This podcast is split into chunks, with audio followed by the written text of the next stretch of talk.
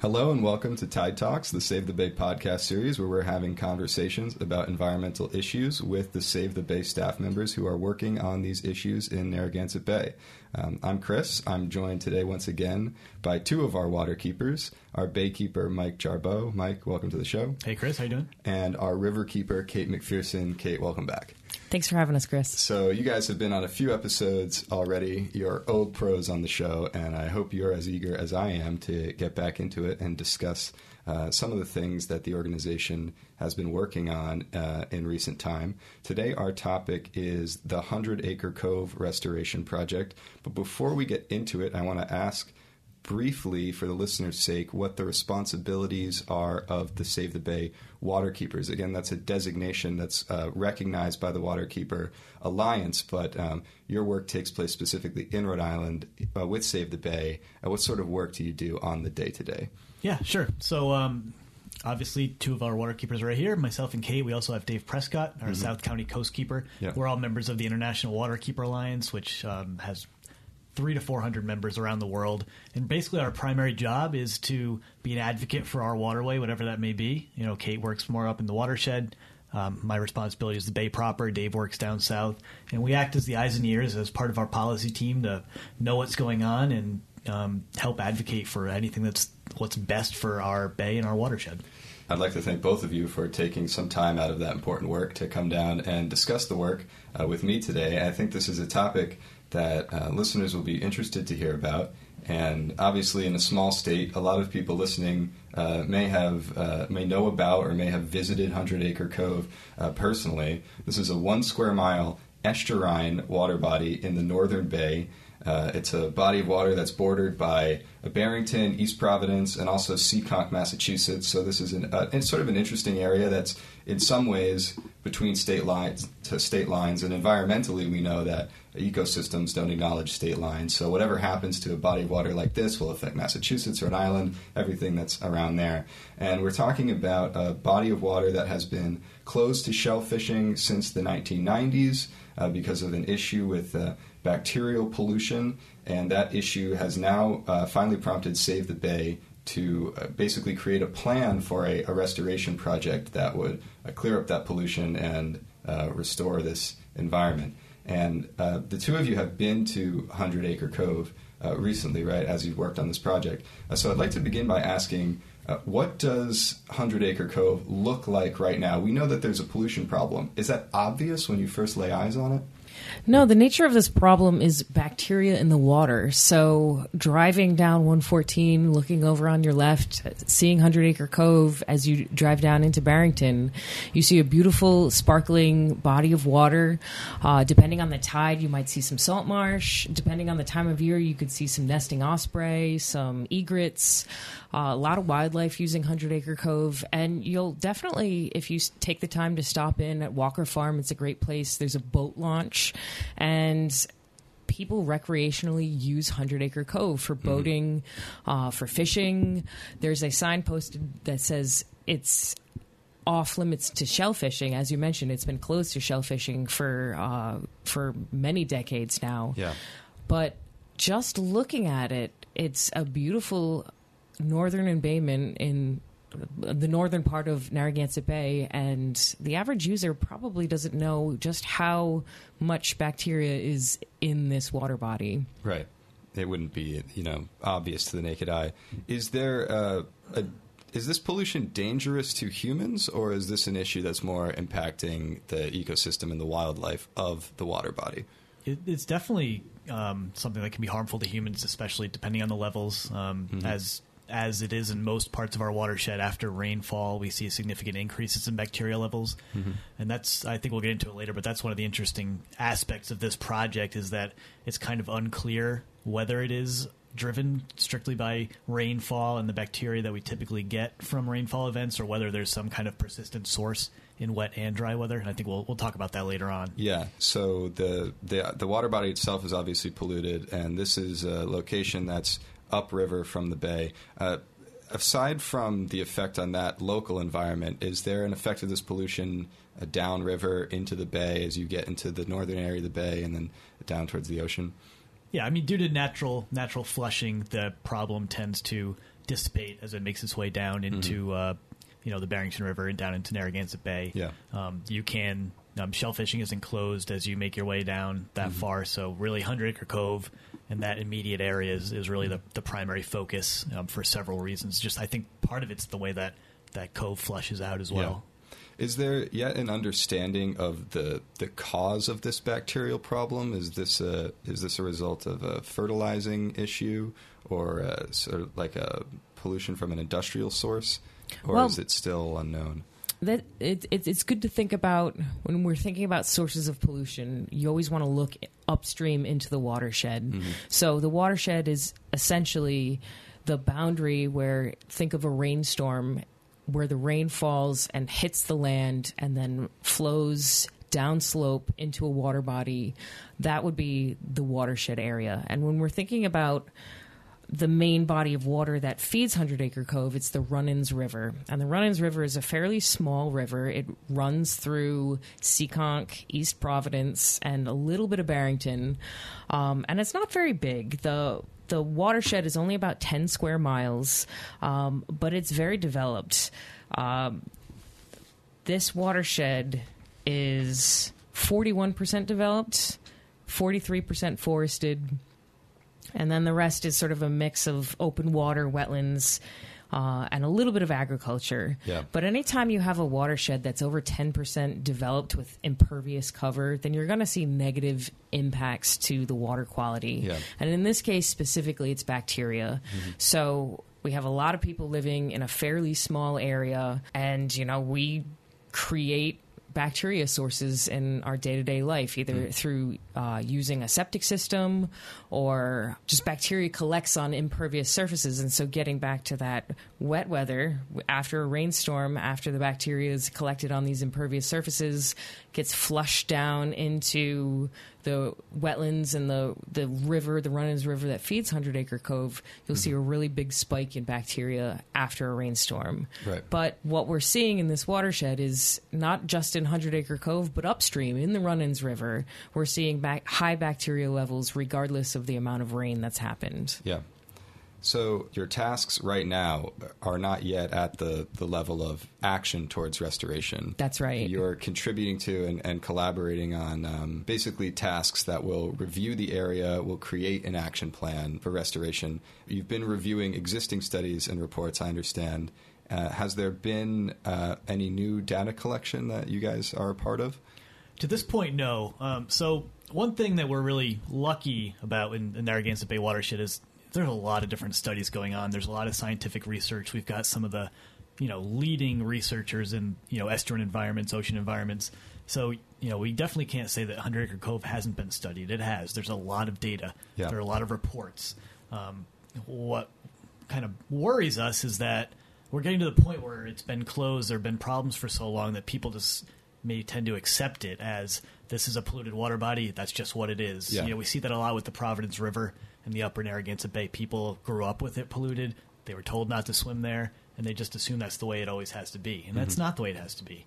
Um, so, what we're trying to do is go back, look at everything that's been done over the years, whether it's been successful or unsuccessful, reanalyze and kind of filter out what has been done, what hasn't been done, what do we know, what don't we know. Yeah. Come up with a, a really solid, concise plan and work with these communities who all want to take action but you know capacity is limited, funds are limited. Yeah. So as Save the Bay, one thing we're able to do is come in, bring these parties together, work with the towns, say, hey, here are two, three, five things that we really think are going to make a difference. Yeah. And then actually follow through with implementation later on and, and see a, a measurable change. Mm-hmm. Yeah, and part of the challenge, like you alluded to earlier, is this is a bi state boundary. So we've got a town in Seekonk, Massachusetts, and we've got two towns in Rhode Island. And although the will is there to find the pollution sources and to come up with solutions, overworked people can, you know, it's it's always easier to be like, all right, we've done what we can yeah. and sort of point the finger across the border. But Save the mm-hmm. Bay is unique in that we don't have that state divide. Yeah. You know, we we care about Narragansett Bay and its watershed, and the watershed is 60% in Massachusetts. And mm. so we can really help to facilitate people who might not otherwise talk or communicate very clearly and help to get everybody on the same page and excited about uh, some of the potential projects that could be a result of, of this project. Yeah, and that, I think that's interesting work because, in a lot of ways, a plan like this uh, can lay the groundwork for interstate um, communication and collaboration on environmental problems. I think that's one of the most interesting and exciting things about uh, a policy and that addresses environmental issues and restoration pro- pro- um, projects for environments is that ecosystems don't know state boundaries. And that's a, a refreshing thing when you're talking about governments and states and nations. And it, this is an example of a, a small situation, but in some ways, do you see it as a model for larger collaborations down the road among different entities? Yeah, absolutely. So, taking a step back, this funding um, was given to us through the Southeast New England program, which mm-hmm. is a a New Southern New England based grant program that focuses on these sorts of watershed issues, collaboration. Uh, it was championed in Congress by Jack Reed several years ago. Um, we have received grants through this before. Mm-hmm. So basically, what the Southeast New England program does is it looks for ways to come up with unique solutions to challenging problems throughout the watershed. Yeah. Um, so we, we applied for, um, we partnered with these communities and our state agencies to, um, you know, basically commit to teaming together and figuring out what the solutions are here. Yeah. Um, you know, we've we've talked about this interstate problem. It, you know, people may not know the Runnins River is actually the state boundary between Massachusetts and Rhode oh, Island oh, yeah. in that area. So okay. it, it truly is interstate, and mm-hmm. and this grant program gives us the opportunity to work you know, along these boundaries you know, without thinking about different states. Although we do have to think about it, regulations are different in different states. Yeah. Um, there are a lot of different processes, towns, state, uh, cities that do things differently, and you know, hopefully, you know, we can get in there, analyze all that, look at the differences, and figure out how we can work together. Yeah, that's very interesting. So obviously, you're you're still in the process of reviewing reports, listing through issues at hand, and doing some of your own research, and then eventually, you're going to be creating your impl- uh, implementation plan for future restoration. Um, and so it remains to be seen what that actual restoration action will be like. But what do you predict are the benefits of restoring this location? Because uh, we said that we're in a situation where locals are still using this body of water recreationally. Kate, you painted this picture of a sort of a scenic area that doesn't appear to have anything wrong with it. But how will the people who live there and enjoy this body of water benefit from restoration? Well, the ultimate goal is to reopen Hundred Acre Cove to shellfishing. Mm-hmm. So, finding these bacteria sources that are chronically shutting down or chronically making the water, the bacteria levels in the water, unsafe for human consumption of shellfish, and stopping those sources. Mm-hmm. So, over time, when you don't have the this bacterial source, the cove will flush out and the shellfish will grow new tissue and we'll be able to shellfish again. Um, but then it's also important. This is not a unique problem. So there's lots of water bodies that are impaired close to shellfishing that may have that bi-state border. And so in coming up with a model for working together, for looking at these existing studies, for coming up with clear, actionable items that communities in a watershed can do, we can take this watershed plan for Hundred Acre Cove, and maybe we can apply this in other embayments, not only in Narragansett Bay, but other embayments in the southeastern portion of the United States, the yeah. n- New England, southern New England coastline. Yeah, we know what you're getting at. Thanks. yeah, uh, and for sure, that's something that's uh, very exciting about this plan. Is um, mm. it's it in some ways and I don't want to discredit the project at all because no cleanup project is easy, but it's a relatively small uh, water body um, that we're talking about here. So it, it does seem like a prime model, like uh, a, location where you can uh, try out some things, where you can really see what happens and uh, analyze this situation. Is there a hope that in doing so, you'll be able to later uh, project those insights to other organizations that might be doing similar projects or Save the Bay's next restoration project. Definitely, project. and that is actually one of the prime objectives of these SNEP grants is to come up with innovative ways to solve these difficult problems. Mm-hmm. And, you know, looking at it from a bigger pr- picture with Save the Bay, you know, we've been around almost 50 years. You know, 2020 is our 50th anniversary. Yeah. And the, the organization was founded on these large issues with you know that were affecting the entire bay, whether it be you know our wastewater treatment being outdated and ineffective, whether mm-hmm. it be you know the threat of these huge nuclear power plants that would change the entire quality of our ecosystem, whether it be um, you know habitat impacts due to development and port infrastructure. Yeah. And now as we're seeing large you know improvements in the bay and our water quality.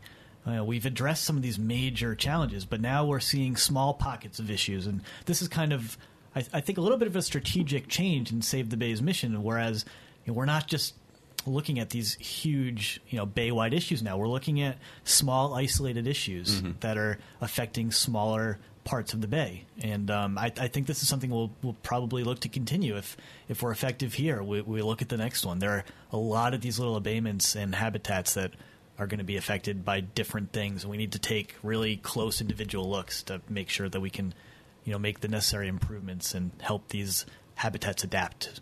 Yeah.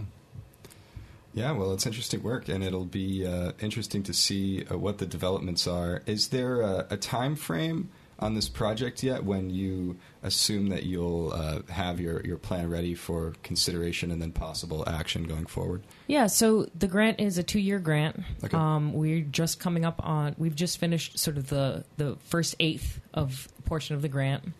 Um, and we've got a, a bunch of different tasks that are outlined in our work plan. And like you said, task one is conducting that detailed review of all the studies that have already been completed for Hundred Acre Cove, yep. um, reviewing the data, the records, making sure we have a really complete list of everything that's been already done and have that in one location with links to all the different studies so that if somebody wants to dive even deeper, they have access to all of that information. Mm-hmm. Uh, we're also partnering with a GIS specialist who will create some detailed watershed maps. And through GIS, you can really do some analysis, some watershed wide analysis to find out what the pressures are in the watershed and come up with some unique ways, unique and creative ways that maybe haven't been thought about uh, to tackle the, the pollution problem. Mm-hmm. Task three, we're going to uh, work with ex- experts at Rhode Island DEM and possibly Massachusetts DEP to find out whether or not there's a compre- more comprehensive water quality study needs to happen. Yeah. So, in other words, a lot of water quality test- testing happened throughout the years. And once Hundred Acre Cove was close to shellfishing, there was just sort of some baseline monitoring to make sure, yep, bacteria is still high, it's still closed. Mm. But we're going to really take a look and find out whether or not that cursory once a month, twice a month testing is enough, whether yeah. more testing needs to happen. Um, we're going to come up with a list of restoration and adaptation priorities. So, one of the things that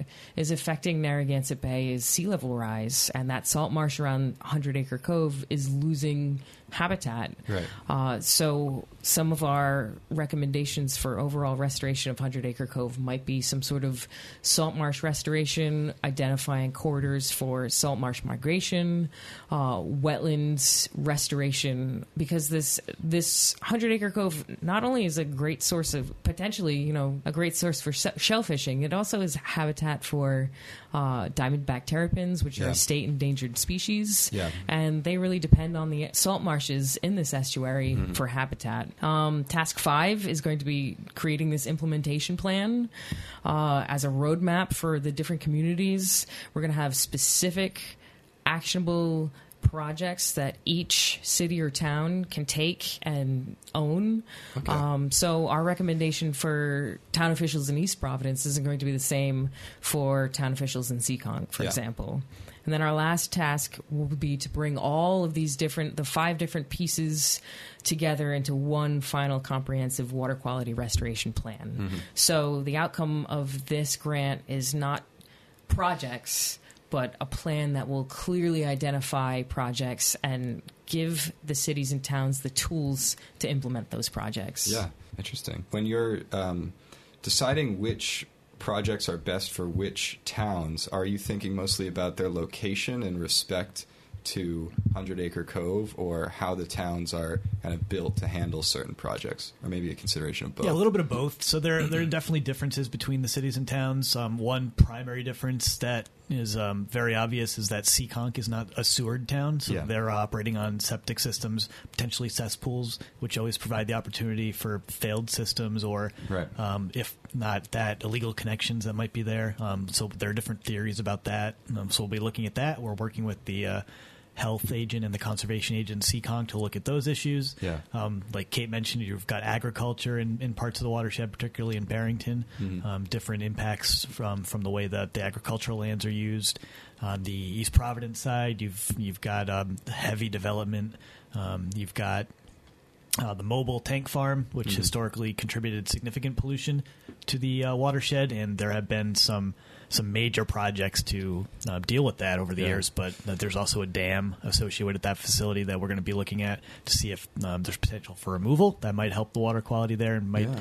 um, help even you know fish passage might help us uh, address some of the sea level rise and climate change impacts as well. Yeah, that's cool. So it's really a balance of the characteristics of all these different towns that are that each have a stake in this project and each have uh, different actions that they could contribute to amount to a completed restoration. Right. Um, so yeah, thanks for uh, coming down and uh, chatting with me about this today. It's an interesting project to hear about. I'm going to list a couple things here quickly, and then we can close out on our recording. Any listeners who are interested in learning more about Save the Bay should visit our website, savebay.org, uh, where you can learn more about becoming a member or volunteering.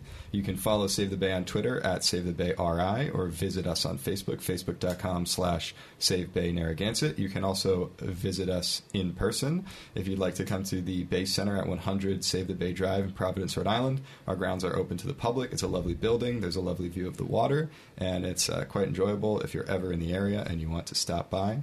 Uh, finally, Mike and Kate, I'd just like to ask you quickly if there's anything you'd like to promote, any social media accounts where people can follow along with what you're doing, or any more information you want to list about these issues. Yeah, first of all, I just want to add um, you mentioned our website and our uh, volunteer opportunities. We do anticipate having specific volunteer opportunities related to this project. Nice. So uh, keep an eye out on our volunteer page on the website. If you're interested in being notified directly, uh, reach out to either Kate or myself, and we'll add you to our list of interested parties.